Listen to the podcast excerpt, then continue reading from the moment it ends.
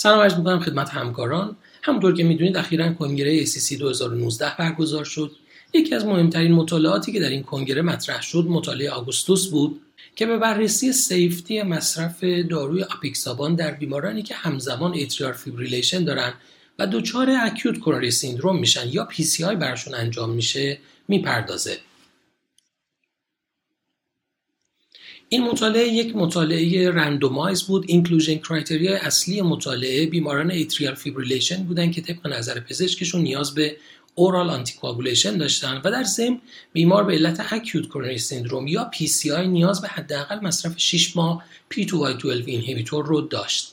اکسکلوژن کرایتریای اصلی مطالعه هم بیمارانی بود که کنتراندیکاسیون مصرف دبت رو داشتن یا بیمارانی که به علت دیگه اندیکاسیون مصرف ویتامین K آنتاگونیست رو دارن.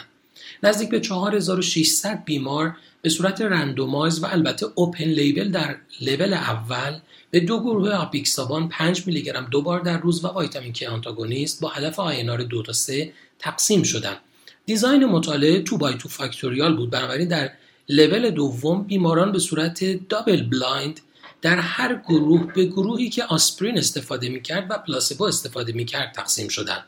نکته مهم این که در لیبل اولی که بیماران به صورت اوپن لیبل رندومایز تقسیم شده بودند، تقریباً به مدت یک هفته همه بیماران در هر دو گروه آسپرین رو مصرف کردند.